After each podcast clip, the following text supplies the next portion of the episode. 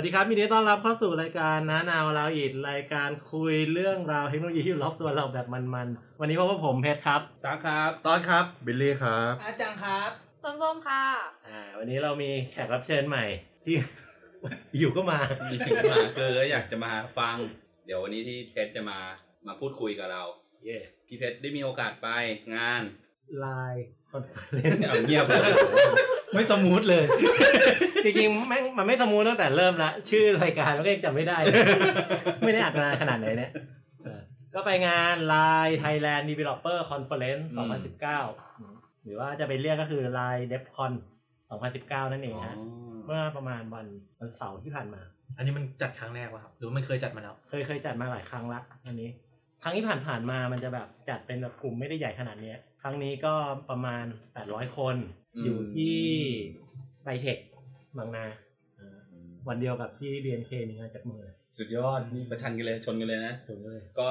น้องส้มๆวันนี้ก็จะมีคำถามมาถามคุณเพชรแน่นอน นั่นก็คือเพราะว่าวันนี้แม่งไม่มีสคริปต์ไม่คุยกันมาคุยแบบไม่มีอะไรเลยเอาน้องมาเพื่อมาถามโดยตรงนะอ่ะเอาไงครับเราต้องเริ่มไงอ้าวเยี่ยมเลยไหนบอกกันถามไงทางก็ยอมถามมันหน้าที่คุณแต่คุณตีกันนะผมเตรียมไว้แล้วติดตากับเกี่ยวกับ API เนี่ยอะไรครับเมื่อกี้ต้มๆจะถามคำถามอันนี้ช่วยโอเวอร์วิวภาพรวมของงานนี้ให้ฟังหน่อยสิก็ไอเนี้ยคืองาน LINE Thailand Development Conference 2019ชื่อก็บอกแล้วเป็นงานของ LINE จัดแล้วก็เน้นไปที่ตัว developer ก็คือพวกนักพัฒนาอะไรเงี้ยเข้าไปฟังอัปเดตไปฟังโปรเกรสหรือว่าเรื่องใหม่ๆที่มันกำลังจะเกิดขึ้นอันที่หลักๆก็คือคนส่วนใหญ่จะไปฟังในสิ่งที่เรียกว่า LINE Redesign เพราะว่าเมื่อไม่สักประมาณวันที่18เดือนที่แล้วก็มีการประกาศว่ามีการทำ LINE Redesign มีการแบบปรับทุกอย่างเยอะมากจะเรียกว่าแบบพลิกเหมือนกับพลิกวงการได้เลยทีเดียวคนส่วนใหญ่ก็ค่อนข้างไปเพื่อที่ไปฟังอะไรตรงเนี้ยนี่เมื่อกี้ถามว่า overview มันคืออะไรก็คือก็งานจัดที่ไบเทคก็เป็นสเกลใหญ่จริงๆแล้วแบบไม่คิดว่าจะจัดใหญ่ขนาดนี้เหมือนกันพอไปถึงก็มันมี2ฮอลล์มีฮอลล์ A กับฮอลล์ B แต่ครึ่งเช้าเนี่ยทุกอันน่ะอยู่ห้องเดียวกันหมดก็จะเป็นการพูดภาพรวม overview ช่วงบ่ายก็จะมีการแยกเป็น2ห้องใครที่สนใจเรื่องไหนก็วิ่งดูอันนี้งานเสียตังค์ป่ะครับไม่เสียแต่ว่าเขาจะเป็นลักษณะเหมือนลอตโต้สุ่มเอาก็คือตอนแรกอ่ะคุณไปหารูปมาจากไหนเดี๋ยวนะคุณใส่ชุดโฮมเลดไปงานอะไรแล้วเล่นแล้วโอ้ยเดี๋ยวขอดูหน่อยโอ้โหปวดหัวเลยคุณต้องอธิบายว่าเกิดอะไรขึ้นชุดประจำตำแหน่งเลยเห็นโบเห็นวีเวสต้องเห็นชุดนี้นี่ผมไม่คิดว่าเขาจะใส่ชุดนี้ไปนะโอ้โหไปอยู่บิลลี่ก็ไปเปิดรูปผมขึ้นมามาดูปุ๊บขึ้นรู้เลยใครรู้เลยนี่ไปเอารูปมาจากไหนเนี่ยเอามาจากเว็บ iPhone Mod ครับ ไม่คือทีมงานของ iPhone Mod เนี่ยเขาก็ไปที่งาน LINE ผลงานเขาก็มาสรุปลงเว็บของเขาแต่ที่เด็ดคือแบบคือรูปพี่เพชรอยู่รูปแรกอ่ะมีดูดิมีเห็นรูปพี่เพชรด้วยก็น่าจะมาจากฝั่งมรรคทายกมรรคทายกอะไรของคุณมรรคทายกพูดฝั่งพรรคยาจงผมพูดผิดไงใจเย็นนะพี่ตาลิ้นแบบผมตื่นเต้นมากเลยคุยรายการนี้โอ้มาส่งกลับมาก็คือเมื่อกี้บอกไปแล้วนะว่ามันแบ่งออกเป็น2ห้องฮอลล์ A กับฮอลล์ B แล้วก็ตอนช่วงเช้าก็จะเป็นห้องรวมแต่ทีเนี้ยจุดที่น่าสนใจนึงก็คือว่า LINE เขามาเปิดบูธ10บูธในงานเลยในงานก็คือเปิดบูธ10บูธแล้วก็ใช้ความสามารถของ LINE Stamp อ่ะไอ้ที่เป็นสะสมคูปองอ่ะก็คือเราไปสแกนโค้ดแต่ละจุดแล้วก็จะได้คูปองที่มันเป็น LINE Reward อะไรงั้นLINE Reward พอสะสมเสร็จก็10อันก็ได้เสื้ออันนึงอะไรเงี้ยหรือว่าถ้าเกิดว่าโอเค6แต้มก็ได้กระเป๋าใบหนึ่งซึ่งแต่อันน่ะเขาก็จะมาให้เราเห็นถึงโปรดักต์ของไลน์อ่ะเช่นให้รู้จักพวก LINE MAN อะไรเงี้ย Rabbit Line Pay บูธ Rabbit Line Pay เงี้ยถ้าเราเข้าไปบูธ Rabbit Line Pay อ่ะก็คือเติมเงิน100ได้ปากกาอีโคนี่อ่ะกับบราวอ่ะหรือว่าจะเป็นไอ้บูธของ LINE Shoppingเข้าไปแอดก็จะมีแต้มมีอะไรให้พิเศษอะไรเงี้ยด้วย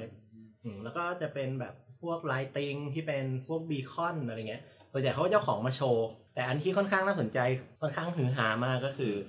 สิ่งที่เรียกว่า LINE Official Account Plus E-commerce ที่เขามาโชว์มันเหมือนกับว่าต่อไปอ่ะเราสามารถเอา LINE มาทำหน้าที่ในการจัดการสต็อกสินค้าได้เลยปกติเนี่ยเวลาเราขายของใช่ป่ะถ้าเกิดขายผ่าน Lazada ขายผ่านอะไรเงี้ยมันจะมีตัวสโตร์ให้มันก็จะมีสโตร์ให้แต่ว่าตัว LINE Shopping เนี่ยก็มีสโตร์ให้เหมือนกันสามารถจัดการพวกสินค้าได้แล้วก็เวลาลูกค้ามาบอกว่าเอ้ยอยากได้สิ่งนี้คือพิมพ์มาบอกนะอยากได้อะไรกระเป๋าโคนี่เขาก็บอกว่าเอ้ยลดราคาให้หน่อยหรืออะไรเงี้ยมันมีการต่อรองอ่ะนี่ก็คือมีหน้าร้านให้ด้วยป่ะไม่ได้มีหน้าร้านเป็นระบบหลังร้านเป็นระบบอ๋อสมมติว่าตอนมาบอกคุณว่าเอ้ยผมอยากได้ตุ๊กตาโคนี่พี่ตาก็เหมือนแบบเปิดอินวอยซ์ในระบบ LINE เนี้ยได้เลยแล้วก็ส่งอินวอยซ์ให้จากนั้นเนี่ยตอนก็โอนเงินผ่านRabbit Line Payได้เลยพอโอนเงินเสร็จพี่ตาก็สั่งชิปปิ้งอ่ะก็คือปริ้นเป็นกระดาษที่ไปแปะหน้ากล่องไปรษณีย์ได้เลยก็คือทำทุกอย่างในแอป LINE ได้เลยทุกอย่างผ่านตัว LINE ได้เลยแล้วก็พอไปส่งไปรษณีย์เสร็จมีเลข tagging number มาส่ง tagging number ให้ตอนได้เลยตอนก็แท็กผ่านอันนี้ได้เลยแท็กได้ด้วยลูกค้าก็ไม่ต้องออกไปจากระบบอ่ะลูกอย่างตอนเนี่ยก็อยู่แค่ในแอป LINE ได้อย่างเดียวตอนก็ไม่ต้องไปซื้อพวกโปรแกรมที่มันแมเนจเมนต์อะไรพวกนี้เพิ่มเติมอันนี้ก็เลยเป็นจุดที่แบบน่าสนใจมากๆมันจะทำให้พวกโซเชียลคอมเมิร์ซเจ้าอื่นๆน่ะอาจจะติดขัดได้เลยซึ่งอันนี้คือความทำให้คนค่อนข้างฮือฮาเพราะว่าเขาชูเลยว่าปัจจุบันน่ะ LINE มันมีคนอยู่44ล้านคนถ้าคุณมาเปิดร้านบนเนี้ยแล้วมาเจออะไรที่มาช่วยซัพพอร์ตพวกเนี้ยนั่นหมายความว่า44ล้านคนน่ะพร้อมที่จะเป็นลูกค้าโดยที่ไม่ต้องมาสร้างแอปเองแล้วมันสามารถคือถ้าใช้ LINE อยู่แล้วมันเป็นลูกค้าอยู่แล้วด้วยถูกมั้ยมันสามารถใช้ได้เลยถูกป่ะใช่เสียตังค์มั้ยครับยังไม่ประกาศราคาอ๋อถามนิดนึงแล้วอย่างนี้สมมุติมันจะกันคนซื้อประเภทแบบป้องกันการโดนโกงได้ไหมป้องกันได้ไหมก็อย่างของพวก Shopee ใช่ไหมพี่เวลาเราซื้อของเราโอนเงินไปให้ก็คือเงินจะเข้าผ่านทางตัวคนกลางก่อนแล้วถึงจะโอนไปให้ผู้ขายก็เลยสงสัยว่าถ้าของ LINE เนี่ยมันทำลักษณะแบบนี้คงไม่ได้ขนาดนั้นคือเขาบอกเองนะว่าเขา position ตัวเองเป็นคือ LINE มันมี2 อันนึงคือ LINE Shopping ใช่ป่ะอันเนี้ย position ชนกับ Shopee Lazada อีกอันนึงอ่ะคือไอ้ LINE Official Account Plus E-commerce อันเนี้ยมันคือเหมือนกับเราไปขายของที่ตลาดนัดอ่ะพอขายของที่ตลาดนัดก็คือมีโปรเซสในการต่อรองราคาได้แล้วก็ใช้วิธีโอนเงินนอกระบบก็ได้หรือจะโอนเงินผ่านRabbit Line Payก็ได้มันไม่ได้ช่วยเรื่องการป้องกันตรงนี้แต่ว่ามันช่วยให้ผู้ใช้งานมันสะดวกขึ้นลูกค้ารู้สึกแบบโอ้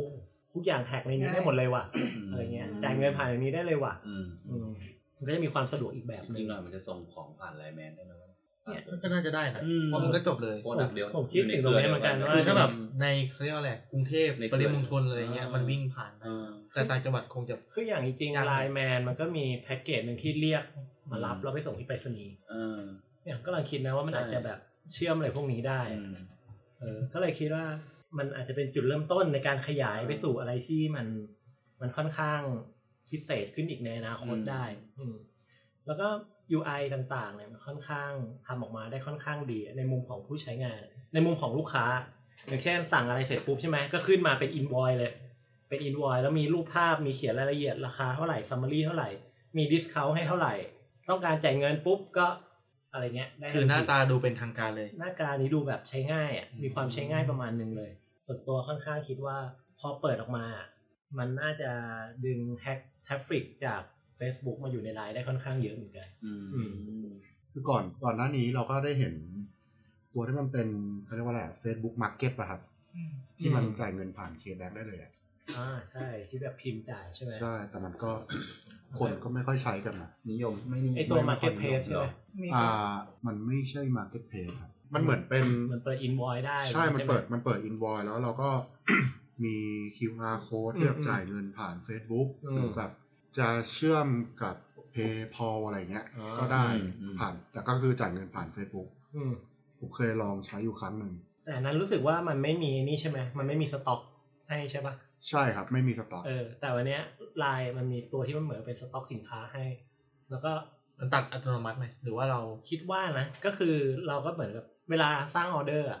เจ้าของร้านเป็นคนสร้างไงก็พอสร้างปุ๊บสินค้าก็โดนตัดลงไปสิ่งที่ LINE ทำอันเนี้ยมันมีการทำเอมพัตตี้กับผู้ใช้มาประมาณนึงอ่ะคือเข้าใจว่า เนี่ยธรรมชาติของการซื้อขายมันมีการต่อรองแล้วมันอยู่ในลักษณะของแชทเบสอ่ะมันต่อรองได้คุยเอ้ยลดราคานี้ให้หน่อยได้ไหมแถมของอะไรให้หน่อยได้ไหมแล้วหน้าจอของแม่ค้ามันรองรับอะไรพวกเนี้ยเช่นแบบลดราคาเพิ่มของเพิ่มราคาทำได้ค่อนข้างไดนามิกมันก็เลยทำให้เวลาไปใช้งานจริงอ่ะมันน่าจะคล่องตัวมากแล้วก็ช่วยแบบทำให้แม่ค้าและพ่อค้าเนี่ย ทำให้เกิดยอดขายเพิ่มขึ้นได้แน่ๆอะไรเงี้ยในงานเขาโชว์การเซตติ้งไหมครับแบบการแอดสต็อกเข้าการตัดสต็อกการเอาของไปใส่อะไรเงี้ยมันยากไหมอ่ะไม่ได้โชว์แต่ว่าคิดว่าแต่เท่าที่ดูแบบเขาทำให้ดูเร็วๆก็ไม่ยากคือคนทั่วไปก็น่าจะสามารถใช้ได้เลยป่ะหรือว่าจะต้องแบบมีความรู้เป็นเดฟนิดนึงเพื่อจะเข้าหน้าเว็บนู่นนี่นั่นอะไรไม่จำเป็นไม่จำเป็นต้องเป็นเดฟคนทั่วไปก็ใช้ได้เลยแต่ว่าอาจจะต้องมีการเรียนรู้ระบบนิดนึงคือตอนนี้ผมอะได้ยินไว้ของตัว LINE มาแต่ว่าเขาก็ยังไม่ accept ก็คือเดี๋ยวรอก่อนอยากจะมารีวิวให้ทีนึงว่าใช้แล้วเป็นยังไงแต่เท่าที่ดูอะคือใช้ง่ายคือง่ายเลยจริงๆถ้า ผู้ขายอาจจะต้องมีอบรมอีกทีนะพี่ว่านะใช่มันมีวิธีการเอาของเข้าสต็อกจะให้รูปนี้มาโชว์ยังไงอย่างพวก Lazada พวก Lazada พี่เคยสมัครมันก็จะมีถ้าเป็นผู้ขายมันก็มีนัดอบรมออนไลน์อบรมออนไลน์นี่คือเราดูนั่งดูวิดีโอซึ่งอันเนี้ยเป็นไฮไลท์อันนี้เดี๋ยวรีวิวบูธข้างหน้าก่อนว่าบูธข้างหน้าที่บอกว่าเป็นเกมมีอะไรบ้าง LINE MAN เนี่ยเขาให้เล่นเกมก็คือให้จับฉลากแล้วก็หาร้านค้าให้ร้านที่ขายของสิ่งที่จับฉลากมาได้ให้เจออย่างผมอะจับได้บิงซูแล้วพอเสิร์ชว่าบิงซูใน LINE MAN อ่ะยังไม่เจอแม่งเจออะไรก็ไม่รู้อ่ะอ้าวเหรอคือเจอแต่ว่าเข้าไปดูในร้านน่ะมันไม่มีบิงซูขายสักร้านเลยเว้ยอย่างงี้ก็ไม่ได้ดิก็เลยต้องไปก็เลยคิดต้องหาร้านก็เลยหาที่ร้านแทนอะไรอย่างเงี้ย After You แม่งมีบิงซูนี่หว่าก็เลยไปเสิร์ช After You อ๋อคือไม่ใช่ว่าร้านบิงซูตัวตรงๆไม่ใช่อ๋อร้านอะไรที่ขายบิงซูอย่างเงี้ยเหรออ๋อคือพอไปเสิร์ชปุ๊บแต่ว่ามันเจอหลายร้านเลยนะแต่ข้างในร้านน่ะไม่ขายบิงซูสักร้านเลยอ้าวนี่คุณพูดเหมือนเจอแล้วอ่ะก็เลยต้องร้านบิงซูไงแต่อาจจะขายบะหมี่อะไรเงี้ยบะหมี่บิงซูแล้วก็มีบูธของอะไรไลท์ติ้งที่เป็นบีคอนก็คือเราสามารถเอาเขาเดโมมาแบบใช้บีคอนในการควบคุมรถบังคับผ่านตัวแอป LINE ได้ไอ้บีคอนนี่คืออะไรครับบีคอนก็คือพวกตัวส่งสัญญาณที่เป็นอะไรบลูทูธอ๋อไม่ใช่อินเทอร์เน็ตใช่ไหมบลูทูธเป็นบลูทูธซึ่งลักษณะที่เขาใช้งานอยู่อ่ะอย่างพวกจริงๆโปรดักต์เขาอ่ะคือไลท์ติ้งแต่ว่าไอ้ตัวบีคอนน่ะมันจะเป็นลักษณะว่าสมมุติเราเดินเข้ามาในสัญญาณบีคอนใช่ป่ะมันจะบอดแคสต์เมสเสจมาหาเราอย่างเช่นเราเดินในเดอะมอลล์อะไรเงี้ยก็จะมีการบอดหรือถ้าเกิดว่าอันที่เห็นชัดสุดก็คือมันมีงานวิ่งของ Nike มั้งเมื่อประมาณปี2ปีที่แล้วอ่ะเขาติดบีคอนไปทั่วเมืองเลย แล้วก็ไปวิ่งเป็นไงเราบอกระยะทางเหรอเปิดแอป LINE เราวิ่งถ้าเกิดใครเก็บแบตได้เยอะก็ไปแลกของไปแลกพวกexperience ในการวิ่งกับพี่ตูนหรืออะไรเงี้ยการันตีได้ว่ากูวิ่งครบจุดนะก็วิ่งไปเรื่อยๆอะไรเงี้ยหน่อยต้องระวังนะเดินแบนอยู่คุณรู้จัก passive income มั้ยครับรับเงินแบบ 100% 100% และ 300% มันก็เป็นการเอาเทคโนโลยีหลายๆอย่างมาโชว์อย่างเช่นมีอะไรนะ LINE API expert ก็คือเหมือนกับคนที่มีความเชี่ยวชาญในการพัฒนา product ของ LINE ในการใช้ API ของ LINE เขาก็จะมาเปิดบูธแล้วก็มี Rabbit Line Payมี LINE Shopping ที่เอาบูธมาเปิดให้เราลองเข้าไปเล่นดูอะไรเงี้ยแล้วก็แลกของเล็กๆน้อยๆได้สติ๊กเกอร์บ้างได้เข็มกลัดบ้างอะไรเงี้ยอะไรประมาณนี้ที่เป็นพาร์ทแรกที่เข้าไปดูประมาณ 10:30 นผมก็เข้าไปในเซสชั่นงานมันมีกี่โมงถึงกี่โมงพี่เปิดประตู 9:30 นหมายถึงว่าเอ๊ะเปิดลงทะเบียน 8:30 นแต่ว่าพาเนลพูดคุยอ่ะเริ่ม 9:30 นช่วง 8:30 นถึง 9:30 นก็จะเป็นช่วงที่แบบคนก็ไปแบบไล่เก็บของอ่ะเพื่อเอาเสื้อโอเคคนไล่น่ารักนะผมก็เลยกันบอกเลยการ์ตูนมันน่ารักมีแต่เสื้อมันดีนะมีแต่เสื้อมีอะไรอีกมีตุ๊กตาอะไรอย่างเงี้ยอ๋อเสื้อใช่มั้ยแล้วก็มีเข็มกลัดถ้าเกิดว่าใครไปยื่นเรซูเม่ให้ LINE เขาจะให้เข็มกลัดมาเอ้ยคุณได้เกียรติน่ะผมยื่นไปหลายใบแล้วทุกตำแหน่งเลยเหรอเอาให้ได้ตั้งแต่ยามอ่ะไล่ตั้งแต่ยามเนี่ยเอาเข็มกลัดเอาเข็มกลัดมันนักล่าของเราแล้วก็มีสติกเกอร์ถ่ายรูปในงานแล้วก็ได้สติกเกอร์มาแล้วก็มีปากกาที่เติมเงิน100 บาทใส่และบินไลน์เพย์ได้ปากกามา รู้สึกจะประมาณนี้นะที่เขาแจกกันส่วนใหญ่คนที่ไปนี่เป็นใครอ่ะส่วนใหญ่เป็นเดฟนะเท่าที่ดูอ่ะคือเดฟแหละก็เพราะมันมาจากไอ้นี่ปะเพราะต้องการได้บัตรมันมาจากไหนอ่ะมันมาจากในกลุ่มเขาจะให้สมัครผ่านตัว LINE แอดของเขาอ่ะก็คือสมัครเข้าไปก็เท่าที่ฟังดูคือสมัครไปประมาณ 1,800 คนแล้วก็เลือกมา800คนไม่แน่ใจว่าการเลือกเขาคือเป็นการสุ่มหรือว่าเป็นยังไงนะอย่างไอไลน์ติงอ่ะมันมีแต่เรื่องของบีคอนอย่างเดียวหรือว่ามีอื่นไหมก็มันก็เหมือนมีอุปกรณ์ที่เราสามารถสั่งให้มันคือเดโมของเขาคือเขาเอารถเหมือนรถบังคับมาแล้วก็สามารถสั่งรถบังคับผ่าน LINE แอดตัวนึงได้เหมือน LINE แอดเขาแล้วสั่งอะไรอย่างเงี้ยได้ซึ่งเขาก็มองว่าต่อไปคุณสามารถแอด LINE นึงใช่มั้ยแล้วก็เขียนอะไรบางอย่างลงไปแล้วก็สั่งเปิดแอร์ปิดแอร์สั่งเครื่องดูดฝุ่นกำลังคิดอยู่ว่าเนี่ยสั่งอะไรอย่างเงี้ยได้อันนี้คือสิ่งที่ได้เจ๋งมากได้เจ๋งๆสั่งว่าจงสั่นโอ้อะไรสั่นไม่รู้ได้ด้วยเหรอควบคุมอันนั้นก็ได้เหรอโอ้ดีนี่แหละคือเนี่ยถ้าเกิดเราดูสิ่งที่ LINE มันเอามาโชว์ตอนนี้เราจะเห็นว่า LINE มันพยายามทำตัวเป็นซุปเปอร์แอปที่เราอ่ะสามารถเขียนแอปเข้าไปในนี้ได้พอเขียนเข้าไปเสร็จปุ๊บเนี่ยก็จะอยู่ในทั้ง Android และ iOS ทันทีโดยที่ไม่ต้องคิดอะไรเลยใช่ๆนี่คือความเจ๋งของ LINE ที่มันทำออกมานี้เดี๋ยวเราไปเริ่มเข้าสู่ช่วง panel ช่วงไหนช่วงบ่ายช่วงเช้าช่วงเช้าใช่ช่วงที่แบบมีคนมาพูดใช่ป่ะแล้วมีคนมาพูดสิ่งที่เริ่มต้นก็มีคนมาพูดแนะนำเปิดงานอะไรทั่วๆไปเนาะแต่ว่าจุดที่ค่อนข้างน่าสนใจก็คือเขามาพูดเรื่อง LINE Redesign ที่จะมาเปลี่ยนวิธีการทำงานทั้งหมดของ LINE ที่ผ่านมาซึ่ง LINE Redesign เนี่ยถ้าเกิดว่าเราเห็นนะมันจะมีประเด็นที่ค่อนข้างน่าสนใจหลายๆอย่างก็คือเมื่อก่อนเวลาเราจะทำบอร์ดทำอะไรอย่างเงี้ยมันจะมีข้อจำกัดจุกจิกอะไรเงี้ยเยอะแยะไปหมดเลยแต่ว่าพอมันทำ LINE Redesign ปุ๊บแล้วเนี่ยมันจะอันล็อกปัญหาต่างๆที่เกิดขึ้นมาในช่วง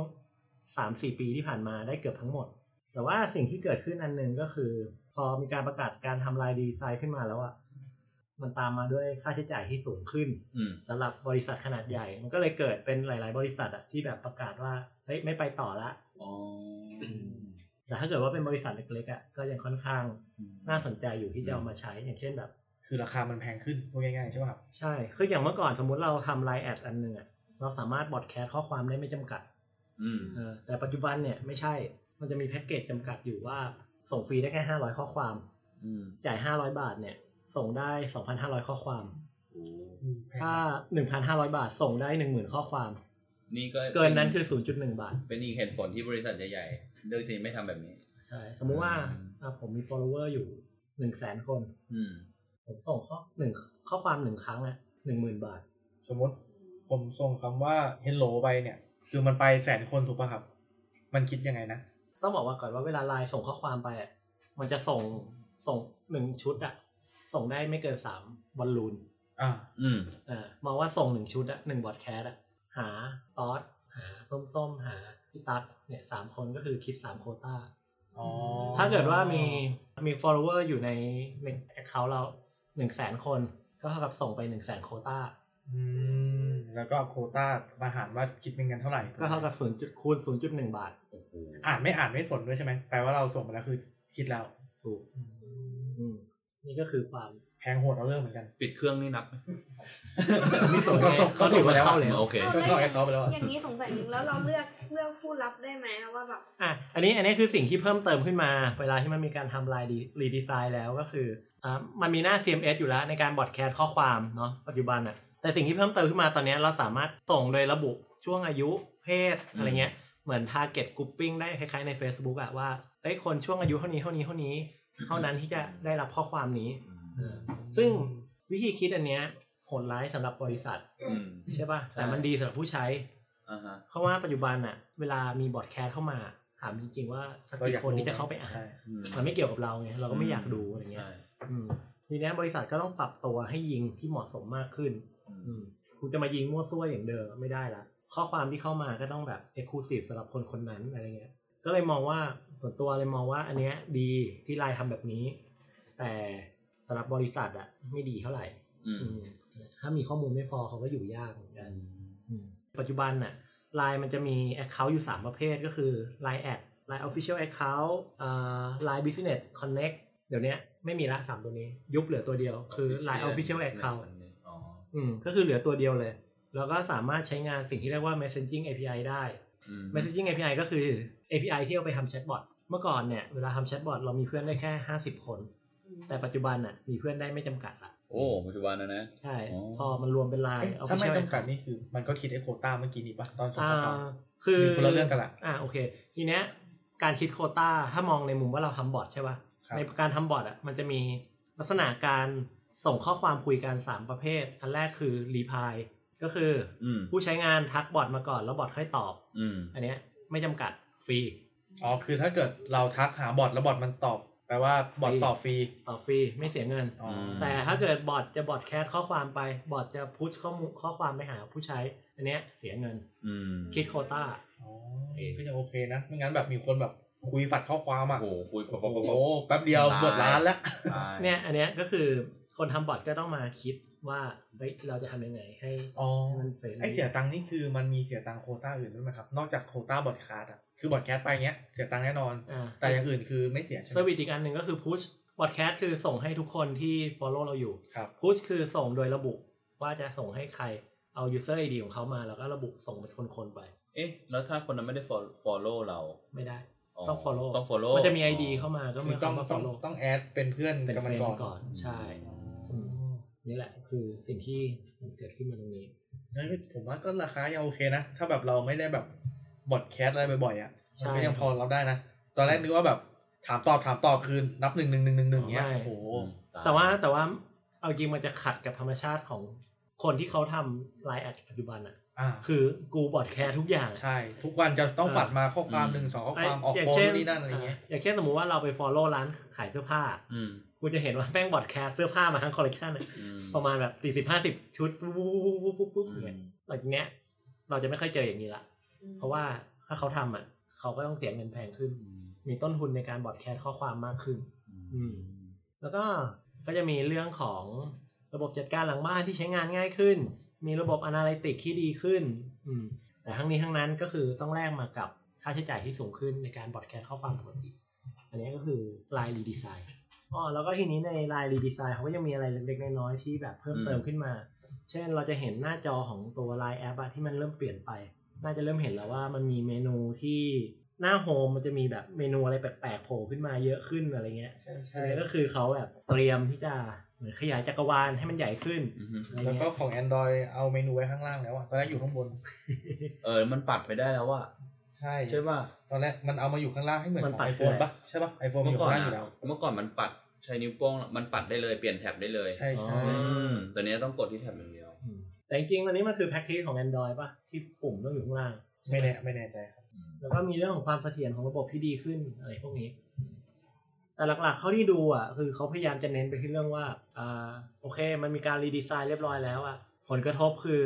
เรา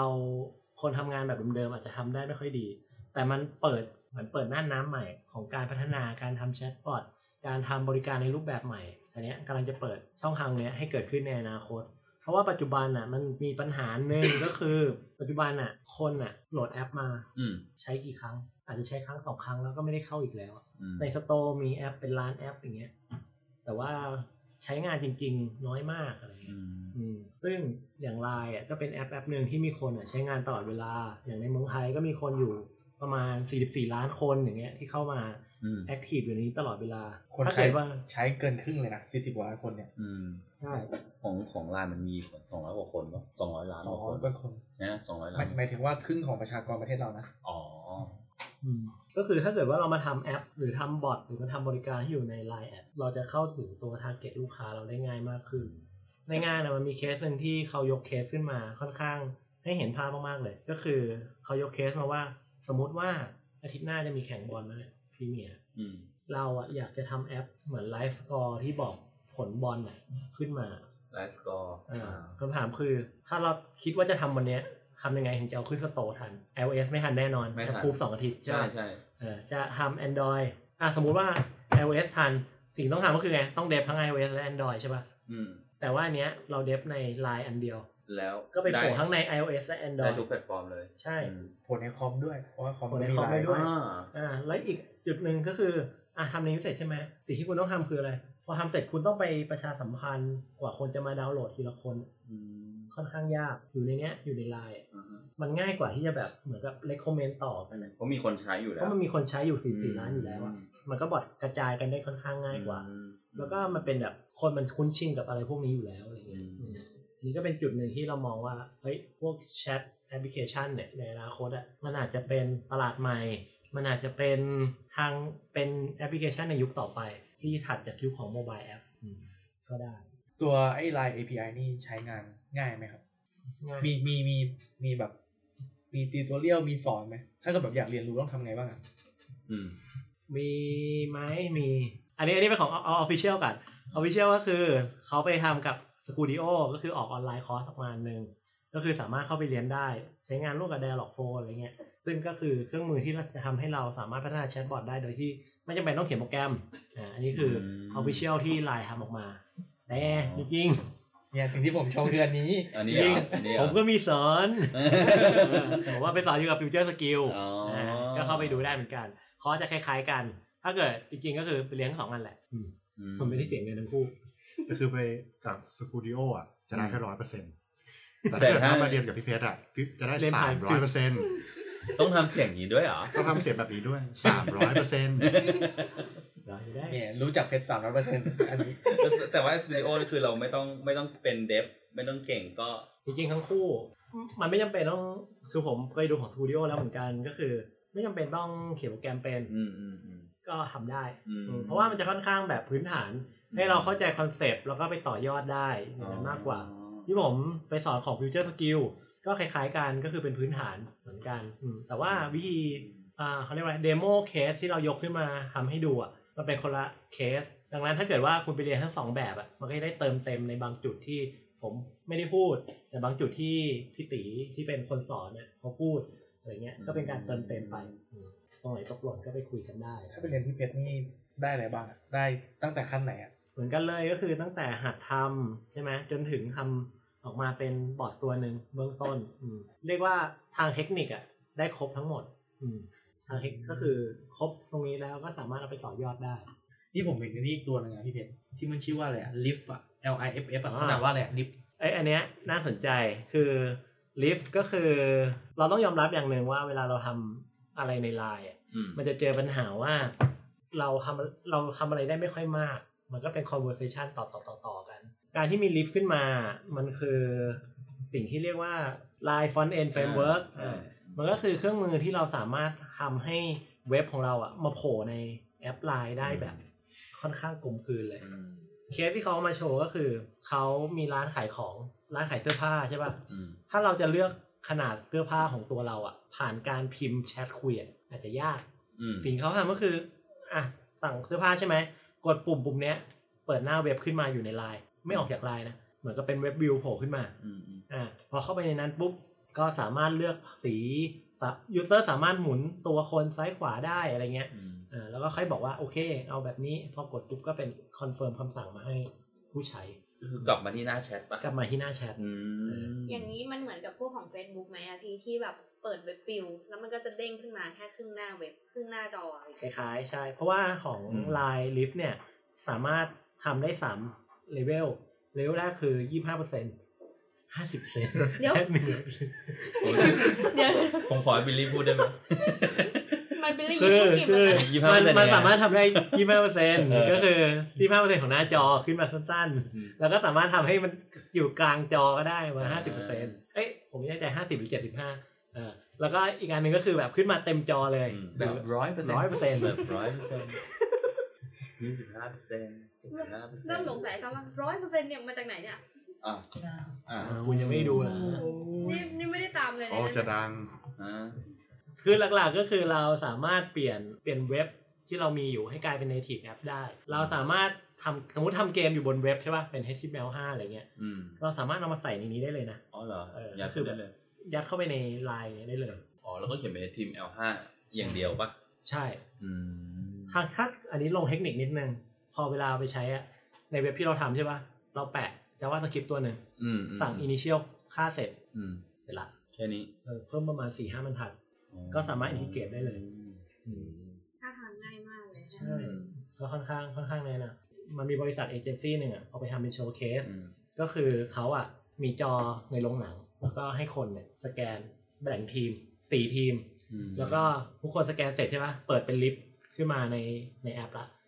เขย่าแข่งกันทั้งโรงหนังเขย่าใครชนะได้เลยวะก็เหมือนกับเป็นกิจกรรมเล่นกันอ่ะเขย่าแข่งกันเพราะว่ามันได้ใจโลอยู่แล้วอันนี้คือใช้ลิฟต์เราต้องนึกภาพว่าถ้าเราอยากจะทำอย่างเงี้ยใน LINE อ่ะสมมุติว่าเราอยากจะเขียนแอปเขย่าแบบเนี้ยมันอาจจะทำไม่ค่อยสะดวกทุกคนต้องดาวน์โหลดมาทุกคนต้องติดตั้งทุกคนต้องมาหรือทำเป็นเว็บเฉยๆทุกคนต้องเปิดเว็บนี้นะแล้วมาทำอย่างนี้นะแต่เนี้ยถ้าเกิดว่ามันอยู่ใน LINE อ่ะทุกคนเปิด LINE ขึ้นมาสแกน QR Code จากนั้นเขย่ามันดูง่ายกว่าใช่คนมันไปได้ง่ายขึ้นอะไรอย่างงี้อันนี้ก็คือสิ่งที่เขาเอามาโชว์ก็คือลิฟต์ไม่ใช่บันไดเลื่อนโอเคครับก็ง่วงอยู่ต้องตื่นเลยมุกหรือบ่อยเนี่ยมุกหรือบ่อยเนี่ยประมาณนี้ฮะแล้วก็มีโชว์เคสอื่นๆก็มีอันนึงอันนี้ตอนน่าจะชอบเขาเอาโคว่ามาโชว์โคว่าคืออะไรโคว่าคือสมาร์ทสปีกเกอร์ที่อ๋อที่ผมบอกน่ารักป่ะที่เหมือนจ๋องอะคือโอ้โหเดี๋ยวคือตัวโคว่านี่คือสมาร์ทสปีกเกอร์เลยเป็นของชื่อมันเลยป่ะเหมือน Alexa เหมือน Google นี่คือใช้ชื่อว่าโคว่าเลยชื่อโคว่าซึ่งบิลลี่เปิดโคว่ายี่ห้อโคว่าเป็นแทงก้าอีดิชั่นขึ้นมาไม่ใช่คนละโคว่าโอ้โหถ้าเกิดเป็นแทงก้านี่แบบโคนี่ร้องอ่ะแล้วนี่ถ้าเป็นโคว่าแบบนี้เราควบคุมผ่านไลน์ได้ด้วยเป็นแบบใช้ไลน์ติ่งใช้ไลน์ติ่งสั่นซึ่งอันเนี้ยมันก็คือ Alexa มันก็คืออะไรธรรมดานี่แหละแต่ความเจ๋งของมันก็คือมันมีบราวน์มีโคนี่นี่แหละรวมความน่ารักไปคือความน่ารักใช่ๆแต่ว่าตอนนี้ยังไม่มีนะยังไม่มีในไทยก็คือเปิดบริการเฉพาะเกาหลีกับที่ญี่ปุ่นใช่ฮะแต่นอกจากที่มันเป็นแท่งๆแล้วเนี่ยมันก็จะมีรูปแบบอื่นนะแบบมีจอเป็นโดเรมอนเป็นมินเนี่ยนอะไรด้วยเหมือนกันอย่างนี้ไม่ผมว่าไม่ค่อยได้ใช้ประโยชน์ทำไมต้องเป็นแบบไหนครับต้องเป็นแบบแท่งต้องเป็นแท่งเพื่อได้ใช้ประโยชน์ใช้ยังไงถามต่ออิงเหรออยากขยี้ผมอ๋อโอเคแล้วแบบเป็นลูกบอลนี่ได้ไหมได้ด้วยเหรอลูกบอลแบบเรียวๆ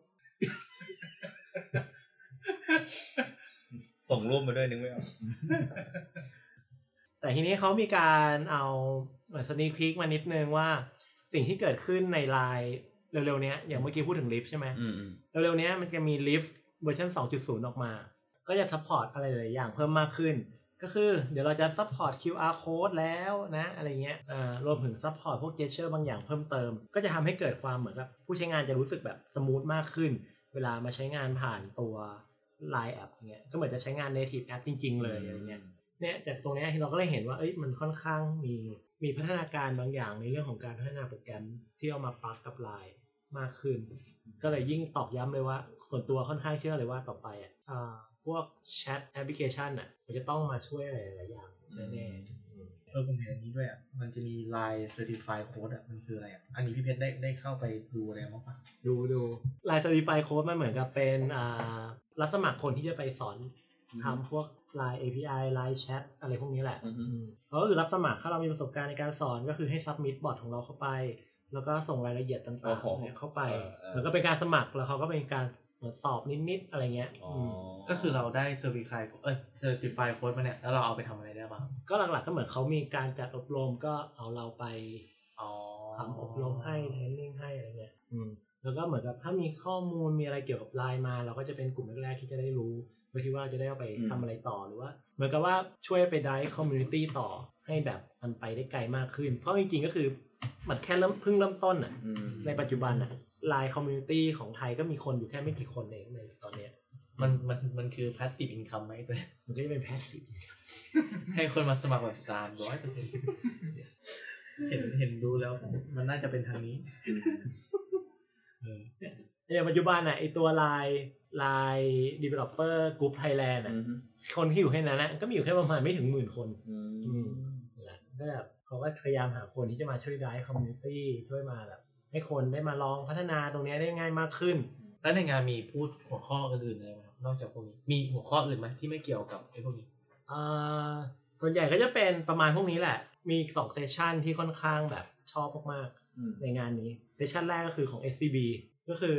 เราน่าจะรู้กันอยู่ว่าปัจจุบัน SCB เขาทำไลน์บอทก็คือ SCB Connect เวลามี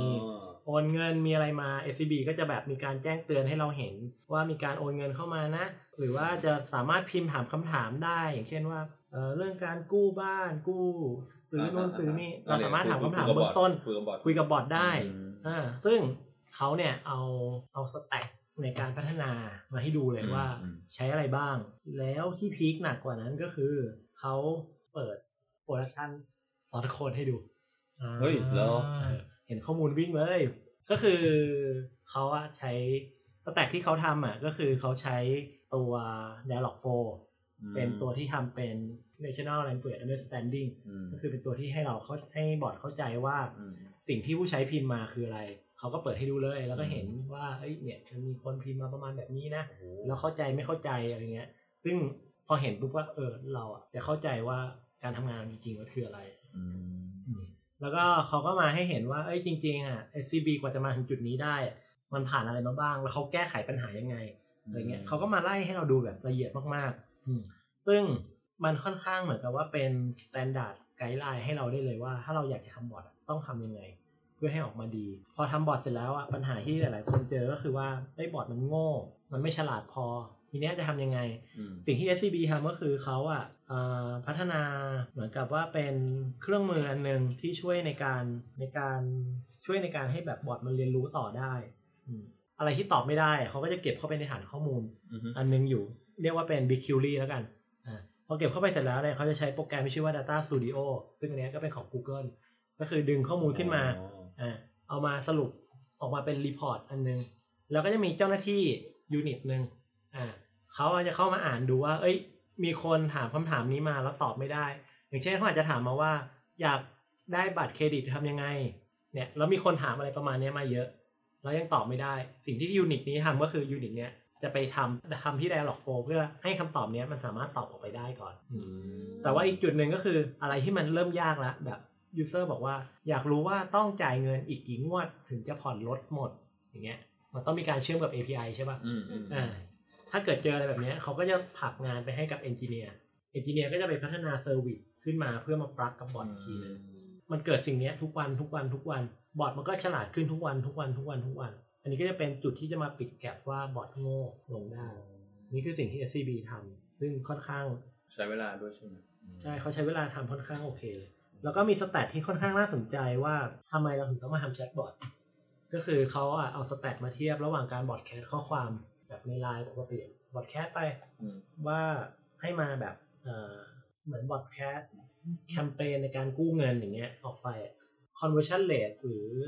อัตราที่แบบคนจะกลับเข้ามาสมัครจะได้อยู่แค่ประมาณ 6.8% แต่ถ้าเกิดว่าเขามาพูดคุยผ่านการใช้กระบวนการแชทบอทconversion rate อยู่ที่ 24% ก็คือ 24% ของ100คนน่ะก็คือมาสมัครมาทำการ apply วงเงินกู้ตรงนี้ก็เลยบอกว่าอาจจะเป็นเทรนที่กำลังจะมาถึงให้ในอนาคตของ SCB มีอีกเรื่องหนึ่งที่ค่อนข้างน่าสนใจ SCB เขาบอกว่าตอนที่เขาทำบอทเขาก็คาดหวังว่าคนน่ะจะมาพิมพ์เพราะว่าสวัสดีเป็นยังไงบ้างอะไรอย่างนี้ใช่ป่ะแต่ว่าเขาดันไปเจอ insight บางอย่างว่าคนน่ะไม่พิมพ์จุดเป็นการทักจุดก่อนคือสมมติแอดเฟรนด์มาจบใช่ป่ะพิมพ์จุดก่อนดูดิมันมีคนตอบมั้ยว่าอย่างงี้ใช่มั้ยไม่รู้คือเค้าก็ไม่เข้าใจนะว่าทำไมมันถึงพิมพ์จุดในการทักมันพิมพ์สเปซบาร์ได้มั้ยไม่ได้แต่ว่าถ้าสมมติว่าตอนแอดไลน์เข้าไปครั้งแรกแล้วแบบอยากจะคุยเค้าอาจจะไม่รู้ว่าเป็นบอทนะตอนจะพิมพ์จุดเข้าไปป่ะไม่ผมพิมพ์ผมดีอะไรอย่างนั้นใช่ป่ะเฮ้ยแต่พี่ก็มีบางครั้งจุดเทสไปก่อนอะไรอย่างเงี้ยใช่มันแบบอย่างเชิงต้องลองแย่เลยก่อนลองแย่ก่อนของแบบนี้แต่ส่วนใหญ่ถ้าเกิดผมรู้ว่าปลายทางนั้นอ่ะมันคือคนอ่ะมันคือคนแบบคนจริงๆอ่ะผมจะสวัสดีไปนะสวัสดีเซฟเพย์เซฟใช่ไหมแต่อย่างแบบสมมติว่าผมทักพวกเพจที่คิดว่าแบบพอพิมพ์ไปแล้วแม่งต้องแบบมีบอทตอบกลับมาผมจะจุดไปก่อน เราดูว่าถ้ามีบอทตอบกลับมาโอเคผมค่อยพิมพ์สวัสดีแอดมินหรืออะไรอย่างเงี้ยแต่พี่คือจุดแล้วมันจุดกลับพี่ก็เลยจุดก็เลยจุดกลับแล้วก็สองจุดไปไหมอ่ะนี่สองจุดมันก็สองจุดกลับเทสเลยเทสแบบเทสเด็กเทสทีละจุดเลยพี่ตาต้องจุดแบบ 300% โหเสียงเกียดเสียงก็ล่ะทีเนี้ย SCB ก็เลยบอกว่าเอ้ยแม่งมีอินเทนต์อะไรแปลกๆเข้ามาเว้ยเขาก็เลยบอกว่างั้นกูดักเลยถ้าเกิดว่าพิมพ์จุดมาก็จะรีพลายกลับไปว่านี่คือจุดเริ่มต้นของความรักของเราหรือเปล่าถ้าเกิดว่าลองไปพิมพ์จุดในนั้นดูก็จะเห็นว่าเนี่ยมันมีข้อความอะไรแบบนี้เกิดขึ้นมาก็จะเห็นได้ว่าตรงนี้มันก็เป็นสิ่งที่ทาง SCB ก็พยายามจะเพิ่มความเขาเรียกว่าไลฟ์ลี่ของตัวบอทให้มันดูแบบเป็นคนมากขึ้นไม่ได้บอทจ๋าขนาดนั้นด้วยนี่ก็คือจุดที่ประทับใจของ SCB อีกเซสชั่นนึงเป็นเซสชั่นสุดท้ายที่ค่อนข้างชอบก็คือ Live Coding by พี่ตีก็คือเขาก็จะเป็นGoogle Firebase ก็คือเป็นคนที่แบบของ Google ตอนนี้เขาทำงานอยู่กับ LINE พี่ตีกิรวัตรเขาก็มาโคดดิ้งบอทให้ดูตัวหนึ่งแบบสดๆเลยตั้งแต่ต้นจนจบในเวลาประมาณ45นาทีโอ้ซึ่งสนุกมากคือเขาแบบเขียนโค้ดสนุกมากแล้วก็แบบเอนเตอร์เทนคนอะไรเงี้ยอยู่เรียกว่าเอาอยู่แล้วเขาก็มาเล่าถึงข้อดีต่างๆอย่างที่เมื่อกี้พูดไปว่าถ้าเกิดทำบอทเนี่ยมันสามารถทำได้แต่ถ้าไปทำเป็นแอปอาจจะไม่เวิร์กมันต้องใช้เวลาอะไรเงี้ยแล้วก็มาปิดท้ายด้วยไฮไลท์ก็คือตอนสั่งรีพลอยเขาวิดพื้นรอก็คือระหว่างรีพลอยก็คือวิดพื้นรอไปทันลมขึ้นมาราคาเลยแขนแตกอ่ะวิดอยู่นั่นน่ะคือเขารีพลอยเข้าไฟเบสใช่ไหมซึ่งผมเคยรีพลอยไฟเบสแล้วเน็ตแม่งช้าใช้เวลารีพลอยไปมาเกือบ3นาทีก็ลุ้นอยู่ว่าถ้าเน็ตมีปัญหาตรงนั้นนะตายแน่นอนนั่นแหละก็เป็นกิมมิคในงานที่แบบดูสนุกสนุก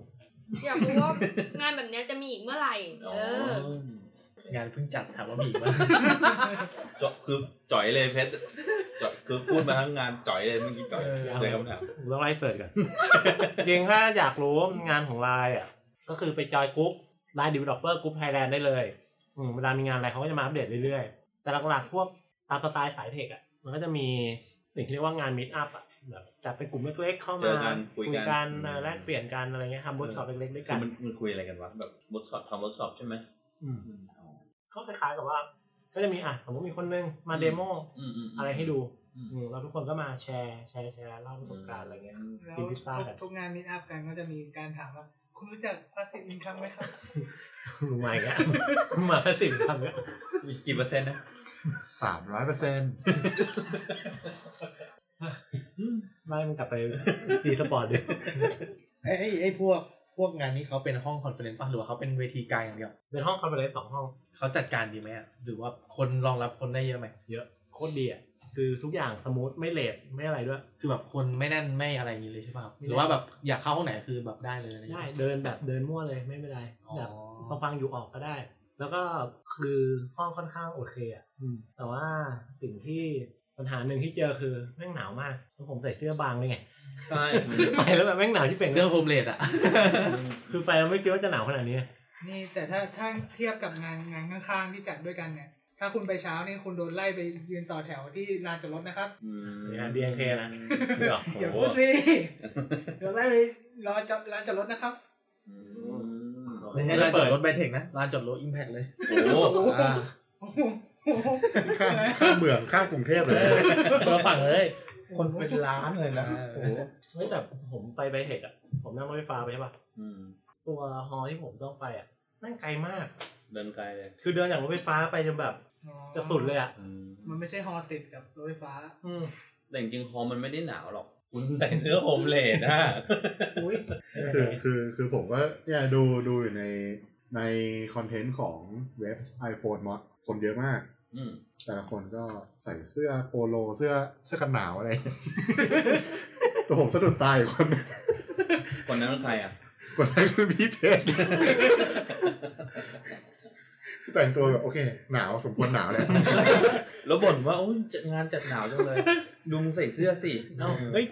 คนในงานเขาก็ใส่เสื้อยืดกันเยอะแยะคุณทำไมคือจะบอกว่าข้างหลังมึงแค่ไม่มีปกข้างหน้ามึงมีปกไงข้างหน้าบุ๋มดวงเยอะเฮ้ยคนใส่เกงขาสั้นก็เยอะนี่ผมใส่เกงขายาวด้วยนะ ชุดออกโนบิเวตอ่ะชุดนี้เลยแล้วผมเห็นว่าในงานเนี้ยเห็นมี LINE แฮกเกอร์ตอนด้วยใช่ป่ะครับอ๋อเขามาเล่าให้ฟังเฉยๆว่า LINE มีจัดพวกแฮกเกอร์ตอนอะไรด้วยแต่ว่าในงานไม่ได้มีแฮกเกอร์ตอนเกิดขึ้นนะก็คือถ้าเกิดว่าใครเขาจะมีเหมือนแฮกเกอร์ตอนมาเป็นระยะก็ไปแจมอะไรอย่างงี้กันได้สงสัยอย่างแฮกเกอร์ตอนนี้คืออะไรอ่ะแฮกเกอร์ตอนก็คือกิจกรรมที่แบบเอาคนมาอยู่ใช่ไหมแล้วก็ทำมามีอัพอ่ะทำบางอย่างเหมือนทำเวิร์กช็อปอ่ะทำเวิร์กช็อปอย่างนี้ทำบางอย่างในตีมเช่นบอกว่าอะไรอ่ะแก้ปัญหารถติดทุกคนก็มาระดมสมองว่าจะแก้ปัญหารถติดด้วยไลน์ได้ยังไงอะไรเงี้ยอะไรประมาณนั้นอาจจะเกิดเป็นโซลูชันแบบเป็นไลน์บอทที่แบบทางเดียวกันไปด้วยกันหรืออะไรเงี้ยเกิดขึ้นมาก็ได้เนี่ยอันนี้ก็คือคอนเซ็ปต์ของการทำแฮกเกอร์ตอนมันก็หลักๆคือมันจะมีเวลาจำกัดว่าเนี่ยคุณมีเวลาเท่านี้ทำไม่เสร็จแล้วก็มาพิชเอามาเดโมเอามานำเสนอให้ดูโอเคจบแล้วจบแล้วเงาเหงาปะล่ะเหงาคลิปก็ไม่มีพอยก็ไม่มีเหงาเลยงงแต่ผมชอบโขดของเขามากเลยอ่ะผมเห็นในรูป endless possibilities with LINE APIอันนี้ดีคือแม่งแบบใช้คำดีนะเปิดโลกกว้างมากโอเคก็จริงๆไม่มีอะไรแล้วขอจบการไปสัมมนาของคุณเบสกินในครั้งนี้อะไรเงี้ย